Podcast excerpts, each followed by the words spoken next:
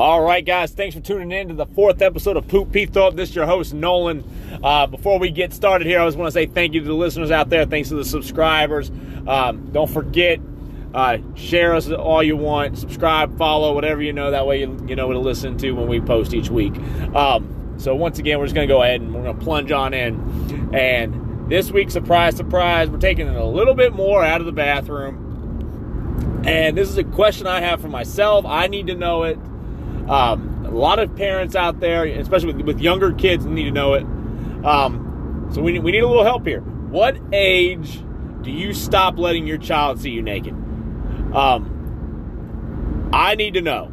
I, I walk around. I can walk around. I can basically be in, in a nudist colony as much as I like to walk around naked. Um, so my child, from a very young age, has known men, male and females, don't have the same pee Um, so recently, I've noticed she started to stare more, and it, it, it gets a little weird. I don't like it. She hasn't really she doesn't really go to touch it, but at the same time, I'm like, stop looking, get out of here. So it, it, it's it's a little different. I don't like it, um, and I don't want her. I don't want to be the dad, and she's like to be scarred for the rest of her life, and she remembers looking at my junk, and she remembers it, and it's going to be something that scars her for the rest of her life. Um, because I have I have a story like that. So I can't remember exactly what age, and I know it wasn't my, my, my little girl Sadie. She's three. Um, I know I was older than three. I was probably I want to say seven. All right, so maybe I'm a little I'm starting a little early at this, but at the same time I don't know. Uh, I want I, I'd rather be safe than sorry on this one. Trust me. Um, so I'm about seven years old. At the my stepdad at the time, uh, we were outside sleighing, and you know my mom and him been together for a number of years. They they're engaged. They're practically been married. Um, so I, you know, we start going, we start sleigh riding. You know, we've been out there far too long. Uh, hands or feet are cold.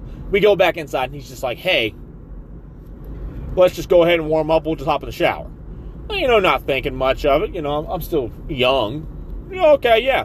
Well, I'll tell you what, to this day, I could still probably paint a picture. I'm not a good painter of what his pecker looked like and the hair that was around it.